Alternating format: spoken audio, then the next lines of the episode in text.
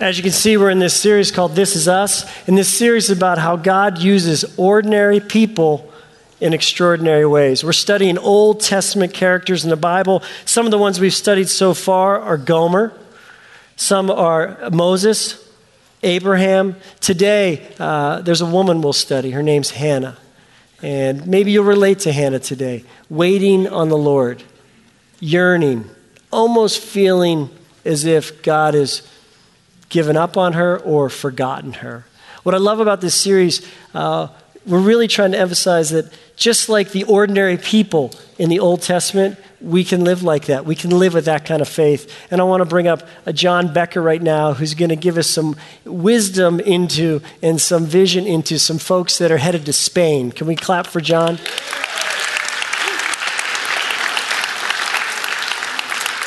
So this is John and Maureen, and I'm going to have them introduce themselves and tell us what's going on and where you're headed and what Spain has to do with all this. Sure.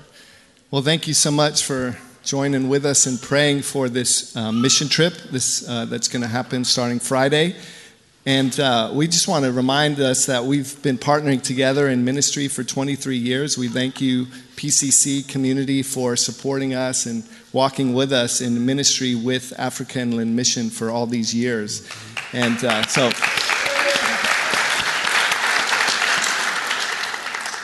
one of the things that we've been learning in African Lynn Mission is that there's a growing number of Africans that are immigrating, moving across the Mediterranean into the shores of Europe by growing numbers every year. Hundreds of thousands of people making that perilous journey across the Mediterranean.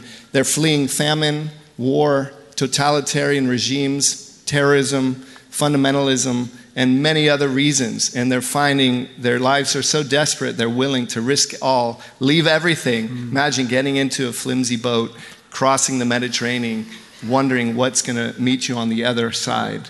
And so that's, as a ministry, we want to be part of the answer on the other side, to partner together with local ministries in Spain and other port cities across Europe to be the first responders to these people that are fleeing for their lives, and to offer them not only hope and a future, but also the good news of Jesus Christ, which is really their hope and their future. And Maureen's going to share some prayer requests, but be praying for our team that we're going to be joining together with about 27 other people from different places that are going to meet together in southern Spain. And then we're going to have 3 days of training and then break into 4 different teams in 4 different cities in Spain, and also one in Valletta in Malta. So we'll be in Barcelona, Jerez, Ceuta, and where was the other? Valletta.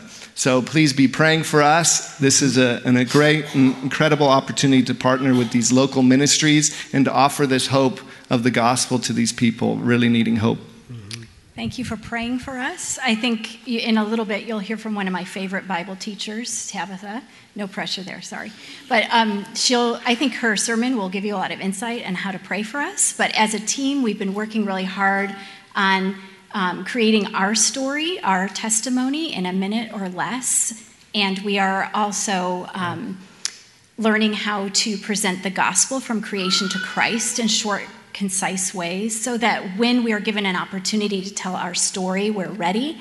But pray for us as we hear the stories of the refugees that we meet and that we greet. They have been through horrendous things. They have been trafficked. They have been prostituted. They have almost died often on these journeys. So pray that we are prepared and ready to receive their stories and to present them with the hope that we have, and that Christ has made a home for them in heaven. So, yeah. Many of these people, most of them are from Muslim backgrounds, so it's an opportunity to extend the truth of Jesus Christ to them. And also, I just wanted to mention one other thing, that that there's 2 other people from PCC joining us, Juliet Johnson and Yvonne Chauban. So please be praying for them as well. Thanks. Awesome. Can we clap for them?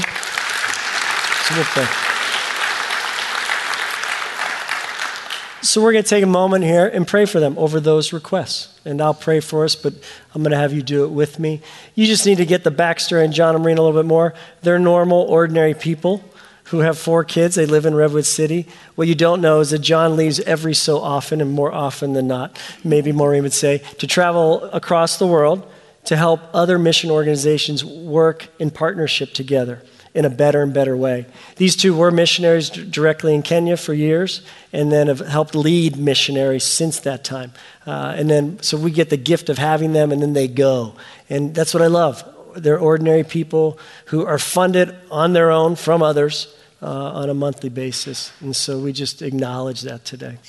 So let's pray these things for them. Would you put a hand out and pray these in your heart as I pray them out loud? Lord, we give you John and Maureen. First, we thank you for their faithfulness. They've inspired many of us, God, as they are ordinary, but yet have extraordinary faith and are used in extraordinary ways in the normalcy of life and then in lands far, far, far away. And God, we acknowledge today that this team, it needs to go through training in the first 3 days, that you do a work there of bonding them. There's many of them, Lord. May the 4 that are going mesh well with the other 29 that are there. And then, Lord, there's partnerships with other ministries that have to happen. And we ask for efficiency there, God, that bring the synergy together of those teams. And Father, we then ask that you'd help them find people of peace, people who are drawn to them and are drawn to the spiritual things of Jesus, God, that he provides. And so we ask for that, Lord, that you'd bring a whole game of concentration here and just match the right people up with the right people. And then, Lord, for people's physical and spiritual needs, Lord, as they're a team, that is hard. It's tiring. They'll see things that they didn't want to see. And they'll have to wrestle through things they don't want to wrestle through. So, Lord, may your Spirit guide that. And, Father, we ask for you to be glorified. Just in the chemistry of that team and in the unity of that team. And then, Lord, come back and may we hear these amazing stories. And so we ask this all in the name of Jesus. Amen. Amen. Thank you all. Thank Peace. You bet.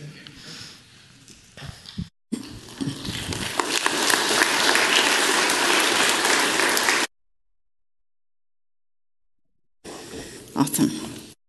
Good morning. My name is Tabitha. I'm normally behind the big black piano, so this is a new thing for me. It's such a privilege to be here, and I love the Old Testament. I love the Scripture. I love opening it. So, will you please do me a favor? If you brought your Bible, go ahead and open it to 1 Samuel or your phone, or reach into the pew. And there's Bibles in front of you. I did a little research. 1 Samuel is on page 267 of the Pew Bible. We're going to walk through much of the first chapter of 1 Samuel this morning. And as we walk into the Scripture, I have a couple of quotes that have been giving me a good posture as I go into the Word of God that I wanted to share this morning and ask the Lord to direct our hearts. First one is this. Scripture is God's Word to us. God's word to us, not a collection of human words about God. The goal of reading the word is to listen for the voice of God who speaks. I think sometimes we come to the Scripture and we open it thinking that we're going to see something we didn't see before, or learn something new, or maybe take something away, something to obey. But first and foremost, we bring our hearts to the Scripture to hear the voice of God who speaks. Amen. So, Jesus, we open our hearts to you, and we ask that you would speak to us once again through your Scripture, that you would change us, and we would not walk away the same. All right, 1 Samuel, verse 1. Ready? There was a certain man from Ramathaim, a Zuphite from the hill country of Ephraim, whose name was Elkanah, son of Jeroham, the son of Elihu, the son of Tohu, the son of Zuph, an Ephraimite. Are you hearing the voice of God yet? Isn't this some of the reason why the Old Testament seems really intimidating? You know, verse 1, don't get it. Don't know any of those people, don't know any of those places, means nothing. And so I do want to say, though, that names and places are important in the Scripture. I've never been to Israel, so I don't really know what it means that Elkanah is from the hill country of Ephraim, but it might mean something in the same way that if you would say hey, this guy from San Francisco, blah, blah, blah, blah, or this guy from Iowa or Texas or some other place, right? It gives us a context, even though we may not understand this context necessarily. The names as well. Names and histories mean something. If you were to say Tabitha, daughter of Thomas, that's what I was thinking, what would people say about me? Daughter of Thomas Warren. That probably doesn't mean a lot to you because you don't know my dad. But if somebody said Tabitha, daughter of Thomas Warren, drill instructor in the Marine Corps, that has a whole, right? That means, we get it now. So that's part of what is being said here. There's a family and context for Elkanah.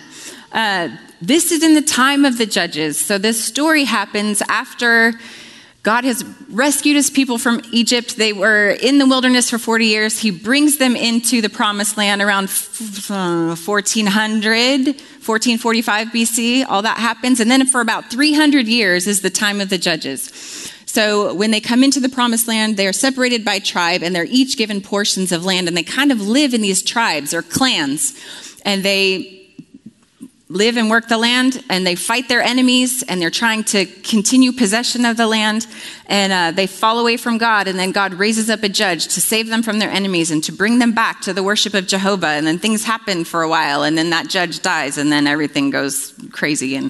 And over and over again, the book of Judges describes this time as a time when everyone did what was right in their own eyes. So basically chaos. This is kind of chaos. Unless there's a judge, something happened, then they fall into chaos again. When I think of that line, everyone does what was right in their own eyes, I think that's not good for a single household. Like if that happened in my household, of me and my two daughters, I would probably go crazy. No, you may not do what was right in your own eyes. Can you imagine an entire country where that's happening? Everyone's out for themselves, doing what's right in their own eyes. So then you have like one of the judges like Gideon, and then 30 or 40 years later, you have Naomi, Ruth, and Boaz, which is a bright spot, right? And then about 30 or 40 years after that, enter Elkanah, Hannah, and Samuel. And this story tells us the beginning of God instituting a line of prophetic ministry. There had not been prophets like this before, and Samuel is one of those.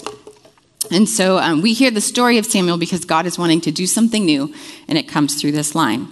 Verse 2, Elkanah had two wives. One was called Hannah and the other Peninnah. Peninnah had children and Hannah had none. Okay, so I did not choose Hannah to preach on. Gary asked me to speak on Hannah. I thought, great, sure, no problem. And I get to verse 2 and I think, plural marriage, awesome. Thank you so much. I love this. It has all the stuff in it, right? This is hard for us when we come to the scripture sometimes because we think, well, I thought that wasn't the way. What? I thought we weren't supposed to do that. And these are supposed to be the people of God. And how does Samuel come from this crazy family? And about that, I would say that the Bible is not one book, although it's packaged in one book for us. The Bible is not one book. It is a collection of 66 books. And it's how God has chosen to reveal himself to us. And of these 66 books, there are different genres. There's books of the law, and there are letters written from one person to a group of people or from one person to another person. There are the Gospels. There are poetic books. There are prophetic books. There are all different kinds. Historical narrative is what this one is. And so if you read a book of the law the same way that you read a letter, you're going to run into some contextual problems, right? We don't even do that in our... If I hand you a textbook and then I write you a letter, you're going to read them from a different frame of mind. All that to say this, sometimes when we read things, especially in the Old Testament, the Bible says things simply as they were, not necessarily as they should be. Okay, so the story of Hannah being involved in this plural marriage, this is not God's stamp of approval on this is how things should be. This is him saying, this is the way it is.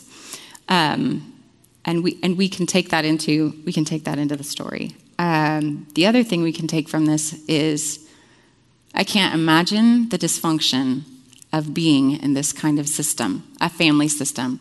But that gives me some hope. Is there anybody else in this room who may have experienced a little dysfunction in your home or in your family, right? There's hope.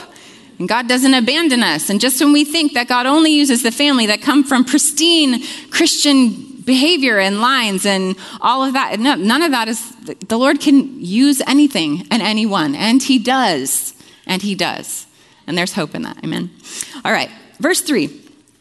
Year after year, this man went up from his town to worship and sacrifice to the Lord Almighty at Shiloh, where Hophni and Phinehas, the two sons of Eli, were priests of the Lord. Whenever the day came for Elkanah to sacrifice, he would give portions of the meat to his wife, Peninnah, and to all her sons and daughters. But to Hannah he gave a double portion because he loved her, and the Lord had closed her womb. Because the Lord had closed Hannah's womb, her rival kept provoking her in order to irritate her. This went on year after year. Whenever Hannah went up to the house of the Lord, her rival provoked her till she wept and would not eat. So not being able to bear children was painful. But what she's experiencing is beyond infertility. I have not experienced infertility myself, but that if that is something that you face currently or have faced, I am so sorry. And I do really want to quickly come back to that point before and say that the scripture here is being descriptive and not prescriptive, meaning because we see here that the Lord closed Hannah's womb, that doesn't mean that every time a womb is closed that the Lord is the one doing it. This is just this case, right? In this instance, and actually just for this moment. But here she is dealing with this infertility and the pain and the shame and the humiliation and the provoking of this woman. And we have no sense here in the scripture that Elkanah is stepping in to protect her. What happens in these years of pain? Year after year, you read Peninnah had sons and daughters, plural, both of them. That takes time. Year after year after year. I may not know the pain of infertility, but I do know the pain of dealing with childhood abuse, the pain of church conflict and relational issues. I know the pain of separation and divorce. I know what being humiliated feels like, where there's year after year after year of heartache. It reminds me, I was thinking in the middle of some of that, some people would say, this is a really hard season. And in my anger and pain, I would say, stop saying that to me. There are 4 seasons a year. This has gone longer than a season. I don't even want to hear that. It reminded me of The Lion, the Witch, and the Wardrobe, where the fawn said, it's always winter and it's never Christmas. That's not a season. That's a curse, right? Sometimes it feels like a curse. Year after year after year. Always winter. And trying to make sense of things, we pick ourselves up and we tell ourselves to trust God, that he is good. We try to smile and people say, oh, you're handling things so well. We tell ourselves that God is sovereign. We quote scripture to ourselves, all the good ones, right? Jeremiah 29:11. I know the plans I have for you, says the Lord. There's a future, there's a hope. I know God is good. He said he has chosen me and he won't reject me, out of Isaiah. Psalm 86, God, you are full of compassion and full of mercy. And we repeat these things to ourselves, which is good. I'm not saying memorize scripture and do that. But there comes this place year after year where it begins to erode who you are and your relationship with the Lord. What do you do with that? The place where you start to feel alone and isolated and start to question, maybe it's me. Like, is God mad at me? Have I done something? And you start to repent for things that you've done or maybe haven't done or anything. Like, what is it? You feel alone and isolated, and it gets dark and quiet, and the silence feels like abandonment, and the humiliation of not being able to handle it all well becomes too much to bear. What do you do with that? Isn't it interesting? We skip so quickly from verse to verse as we're reading the scripture, and we can just camp out here. This went on year after year after year. We choose coping mechanisms, right? Maybe we do what Hannah did. We weep and we don't eat. Or maybe we eat too much. Or we withdraw on the inside. Or we distract ourselves with work or exercise or people or even serving or entertainment. We sleep too much. We don't sleep at all. We develop addictions like sex addiction or drug addiction or shopping addictions. We decide, I'm going to go see a therapist. We get frustrated. We quit seeing the therapist. We go back to see the therapist, right? Like years. So much time. Lord, what is going on, right? We get angry. We say things we don't mean. Or maybe we do say things that we actually mean, and we wish we didn't mean them. And we hurt ourselves and the people we love. Because our souls cry out and we're reacting. Because we don't know what to do with year after year pain. What do you do with yours? Verse 8, her husband Elkanah would say to her, Hannah, why are you weeping? Why don't you eat? Why are you downhearted? Don't I mean more to you than 10 sons? Don't you want to just say, shh, back off, right? The questions. So, let's talk about this a minute. What do you do with people who are in this year after year? It's wearing, right? To love someone who is in this much grief year after year after year. And sometimes you want to say, oh my gosh, be okay. Why? Because it makes me uncomfortable and I really don't like it. So we don't want to be that person that provokes. I think we just assume that none of us are that mean lady, right? Peninnah, she's just awful. But is she? Or maybe she's human. Have you ever been in that place where you have one thing? You have one thing that makes you valuable. You have one thing that makes you seen. And if you were to lose that one thing, then it feels like you're nothing. And so you make someone else feel small so that you can feel seen. Have you ever been Peninnah? Or Elkanah, the questions. Or maybe just the things, if people ever try to comfort you with things that really don't help. Look on the bright side. Things could be worse. God won't give you more than you can handle. This was my favorite. What doesn't kill you makes you stronger. Or it kills you. There's that. Or the Lord just wants to use you to minister to other people who have gone through it. Whatever that is, right? That well, actually, whatever comes after well, actually, or at least, just skip it, right? Don't use those. Not helpful. We make it about us sometimes. We don't realize we are, but sometimes our brokenness and our insecurities, like Elkanah is saying, aren't I better than 10 sons? Please tell me that I'm important here. It's not about you, Elkanah. How do we deal with people in grief? Knowing that your own brokenness and insecurity can hurt people, we've got to face that so that we can offer people something helpful. I'll just say here, silence can be okay. We have to learn to be okay with silence ourselves before we can give it as a gift of presence to someone else. And silence can be really hard. But you can say nothing, or you can say, I'm sorry, or you can say, I don't know what to say, but I'm here. I don't know what to say. I'm just here. Verse 9, once when they had finished eating and drinking in Shiloh, Hannah stood up. Now Eli the priest was sitting on his chair by the doorpost of the Lord's house. In her deep anguish, Hannah prayed to the Lord, weeping bitterly.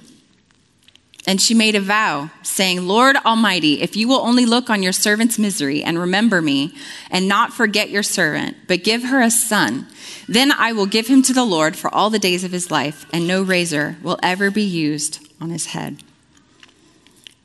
So here we have Hannah's response. It's her first words that she says that are recorded in the passage. And before we go into them, I just want to say that Hannah is a human being, okay? And year after year after year of pain does not result in perfect behavior. Like this, I don't believe that she stayed silent all the time, but I do believe that having this response of Hannah come through Scripture, that speaks to me that this is her dominant character and behavior, that she takes her pain and her wounded heart and she turns to the Lord. I'm sure she's blown it. Have you ever blown it when you're upset or hurt? I'm sure she said the wrong thing or reacted or whatever. But her predominant behavior is to say, Jesus, I need you. So she turns to the Lord and she prays specifically with the name of God. I think sometimes when we pray, we sort of like use one of them, right? God, Lord, Jesus, Father, Holy Spirit. Like to us, they're all like you. You, person I can't see, I believe in you. But we don't specifically use those names very often with the Lord. And she uses the Lord Almighty. And this is the first time anyone has used this in Scripture, actually. It's two Hebrew words, Jehovah Sabaoth, and it means the Lord of heaven's armies, the one who's in charge of all the armies of heaven. Now, when I was studying this passage, I thought, that is a really weird, that's weird. Is that not the strangest name? Like, if I was asking the Lord for a child, I would probably pray to the Creator.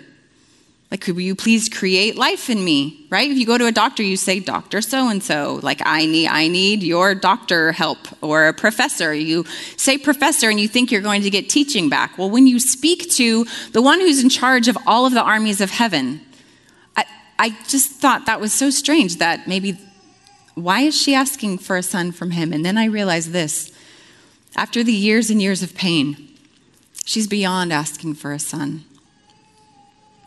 With this prayer, Hannah is asking God to fight for her. Do you see me? Will you look on your servant's misery and remember me and not forget me? Lord of heaven's armies, will you fight for me? I need to know that you are involved in this situation fighting for me. What name of God do you need in your current situation? Brian talked about those names, the list of the names of God in the message notes. Please use those, walk through those. You need a healer?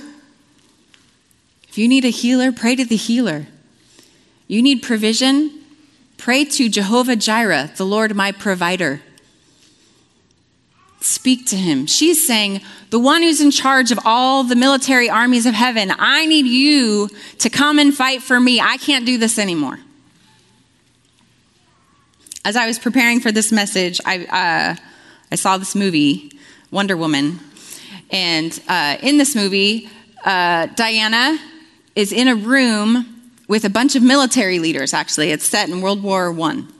And in this room, all these military leaders are talking about moving troops and resources and all that kind of thing. And I was thinking about, I had been thinking about, what does it mean to be in charge of an army? I don't have really a frame of reference for that. I mean, I have a military background, but I thought, I wonder what that even looks like to be in charge of an army or a whole host of armies. And so, but she speaks to these men and she says, you know where I'm from, the people, the one who's in charge of the military is the best warrior.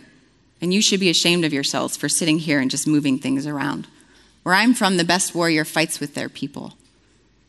And they're in that position because they know something about it personally and experientially. And I thought about what that means for us. When we pray to the Lord of hosts, the Lord Almighty, the one in charge of heaven's armies, we are not simply saying, God on your throne, can you please dispatch some angels and take care of this? You can know that he is the best warrior and that he fights for you. And he's willing to go into battle for you. That's who we call upon. Will you fight for me?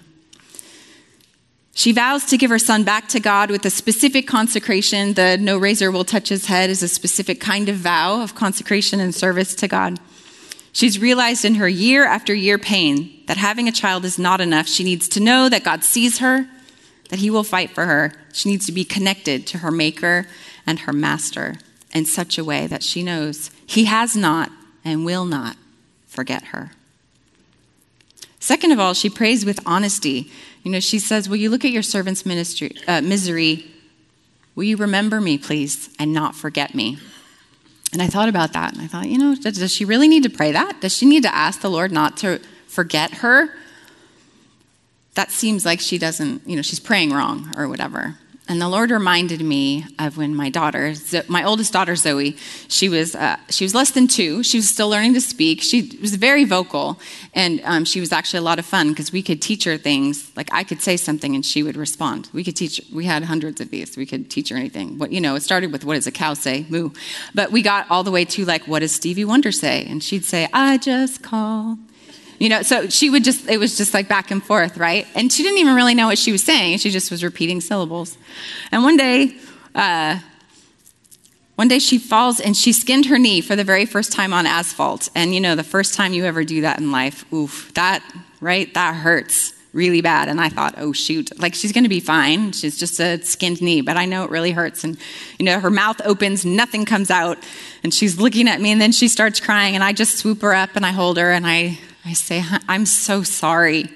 And through her tears, she says, I forgive you.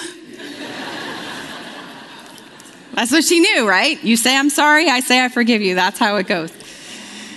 And as her mom, I didn't reason with her. I didn't say, no, Zoe, I didn't make you fall. It's not my fault. I didn't defend myself. As her mom, I just held her.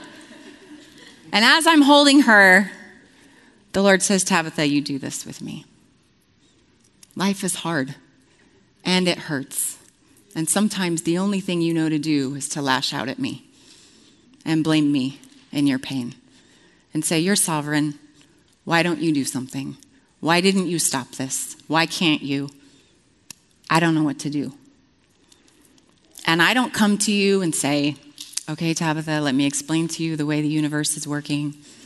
I just hold you. And maybe someday you'll understand, but either way, I'm just going to hold you and let you know I'm here. Could I invite you to uncensor yourself in prayer? There's no magic in the words. Words are important. We use language. God hears our language, but he sees our heart. I think sometimes I censor myself because of what I know of Scripture, right? I'll be like, wow, I feel alone, Lord, but I know that you'll never leave me or forsake me. And I talk myself out of things, right? Kind of beat myself up even a little bit. But we can read some really tough things in the Psalms. People were really honest. What about this one? God, you've taken my closest friends from me and made me repulsive to them. And now darkness is my closest friend. Psalm 88. I'm crying to you for help. Why do you reject me and hide your face from me? Are you this honest? Are you this honest with yourself about how you feel? Are you this honest with the Lord? Maybe some of us need to say, God, I feel like you've forgotten about me. I know the Scripture. I don't care. I don't care what it says. This is what it feels like, and I don't know where you are, and I don't know why you're silent. She's honest. She's humble. She's not belligerent, but she's honest. Verse 12, as she kept on praying to the Lord, Eli observed her mouth. Hannah was praying in her heart, and her lips were moving, but her voice was not heard. And Eli thought she was drunk and said to her, how long are you going to stay drunk? Put away your wine. Those are sharp words from a priest. Not so, my lord, Hannah replied. I am a woman who is deeply troubled. I have not been drinking wine or beer. I was pouring out my... Okay, that stood out to me this morning. Is that funny to anybody else? I have not been drinking wine or beer. Okay, sorry, continuing. I was pouring out my soul to the Lord. Do not take your servant for a wicked woman. I have been praying here out of my great anguish and grief. This is so tough. After that prayer, I was thinking, oh, good. The Lord's going to answer this prayer. He's going to say something to her. And yet, another point of pain. The priest comes to her, very directly confronts her about being drunk, Sometimes the church really messes up. Spiritual leadership around your life can really miss it. You're doing your best to live before God. You're in your year after year of pain scenarios, and you're just, working it out. And someone in the church comes to confront you with what they think the truth is, saying, I'm going to speak the truth in love, and right?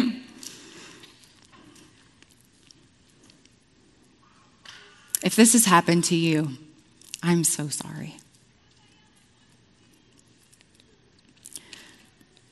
Would you open that place today? If you can, would you allow me, as the person standing here today, to be someone that says, I am so sorry. Will you forgive us? Will you forgive me? Will you please know that God sees you entirely different than I do? That he wants to heal you and restore you, and he is not tired of you. He is not tired of you and your pain. He doesn't despise that it's taking so long for healing or for answer or for rescue. Forgive us when we get it wrong, please. Hannah was willing to be misunderstood by those around her, even in the church, even the priest. She didn't give up. You know, it wasn't magic, her prayer, as much as we think it is. Oh, she finally prayed that prayer she was supposed to pray. There's no magic. As far as Hannah was concerned, she's still in her year after year of pain. But something changes. It's verse 17. Eli offers her a pretty perfunctory blessing, and she, in her way, you know, in like appropriate language, receives that blessing. But listen to this. So he says, "Go in peace, and may the God of Israel grant you what you've asked of him." And she says, "May your servant find favor in your eyes." She went her way, and she ate something. And her face was no longer downcast. Something had changed. Early the next morning, they arose and worshipped before the Lord, and then went back to their home at Ramah. Elkanah made love to his wife Hannah, and the Lord remembered her. So in the course of time, Hannah became pregnant and gave birth to a son. She named him Samuel, saying, "Because I asked the Lord for him." The Lord remembered her. Now again, we said that she didn't have to pray that the Lord would remember her, but I love this language. It's not just here. There are other places. The scripture talks about the Lord remembering his servants. And it's not saying that, like, the Lord went, oh, Hannah, I forgot I was supposed to do, you know, like Noah. It says the Lord remembered Noah. He wasn't just floating around like, oh, shoot, Noah, I'm so sorry. When the scripture says the Lord remembered this person, it means that it signifies his initiation to act and do what he said he would do. But I do love these words here, and I believe they're chosen specifically. Hannah, if you're Hannah, if you can relate to Hannah, you've got to know, I remember you, and I will never forget. I will never forget. So Hannah has a son, and she's the one that gets to deliver him to the temple. And she goes to Eli, I didn't say this is amazing. She goes to Eli and says, I just want to say. There's no tone in scripture, and I'm sure she was really kind. I don't know that I would be. Remember that time I was praying, and yeah, this is him. This is the son. But she dedicates him to the Lord, and she prays this prayer. My heart rejoices in the Lord. In the Lord, my strength is lifted high. My mouth boasts over my enemies, for I delight in your deliverance. There's no one holy like the Lord, and there's no one besides you. There's no rock like our God. Don't keep talking so proudly or let your mouth speak such arrogance. For the Lord is a God who knows, and by him deeds are weighed. The bows of the warriors are broken, but those who stumbled are armed with strength. Those who were full hired themselves out for food, but those who were hungry are hungry no more. She's talking about these paradoxes, right? God lifts up the lowly. He takes those from the ash heap, those that have been forgotten, those that are wounded, those that people despise, and he lifts them up. As an aside, if you ever feel like you can't find the Lord, go to that place. Go to those who are outcast. Go to those who are hopeless.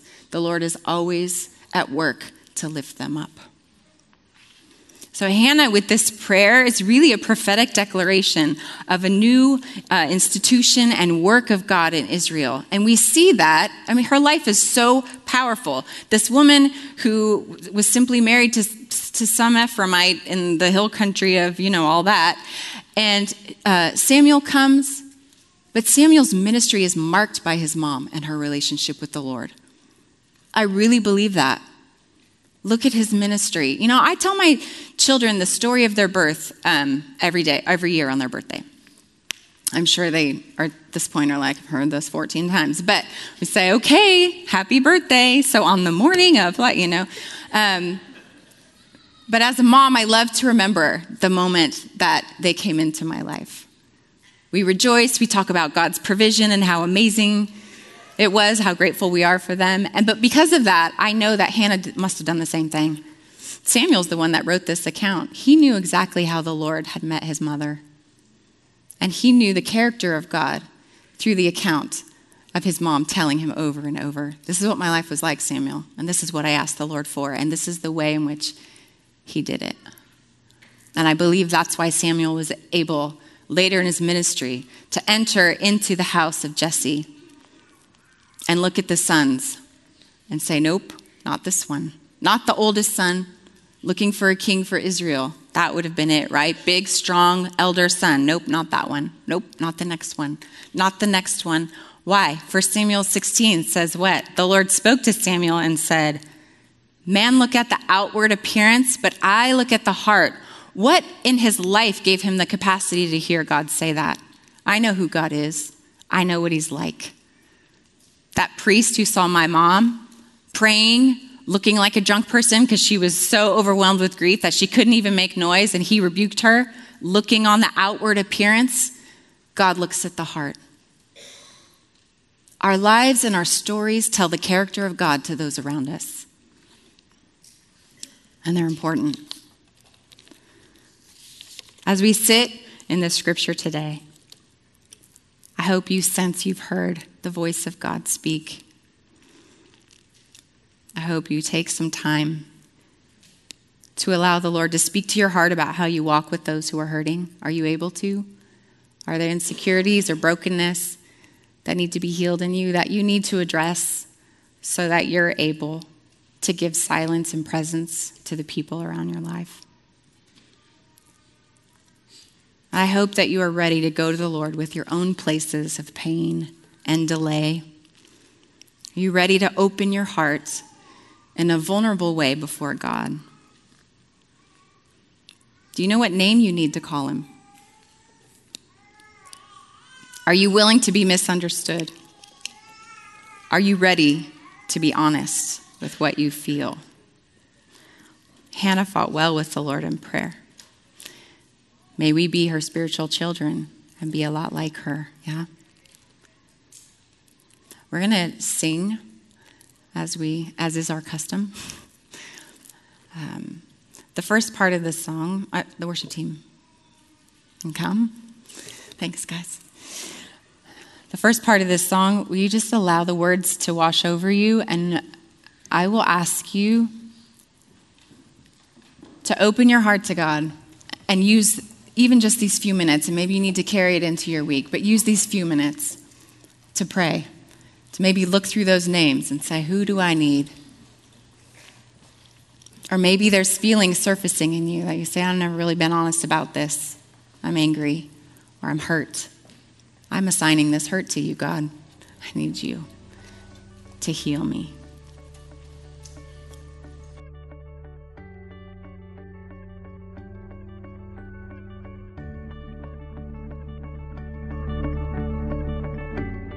Listening to the Peninsula Covenant Church podcast. We're located at 3560 Farm Hill Boulevard in Redwood City, California. You can reach us online at www.peninsulacovenant.com.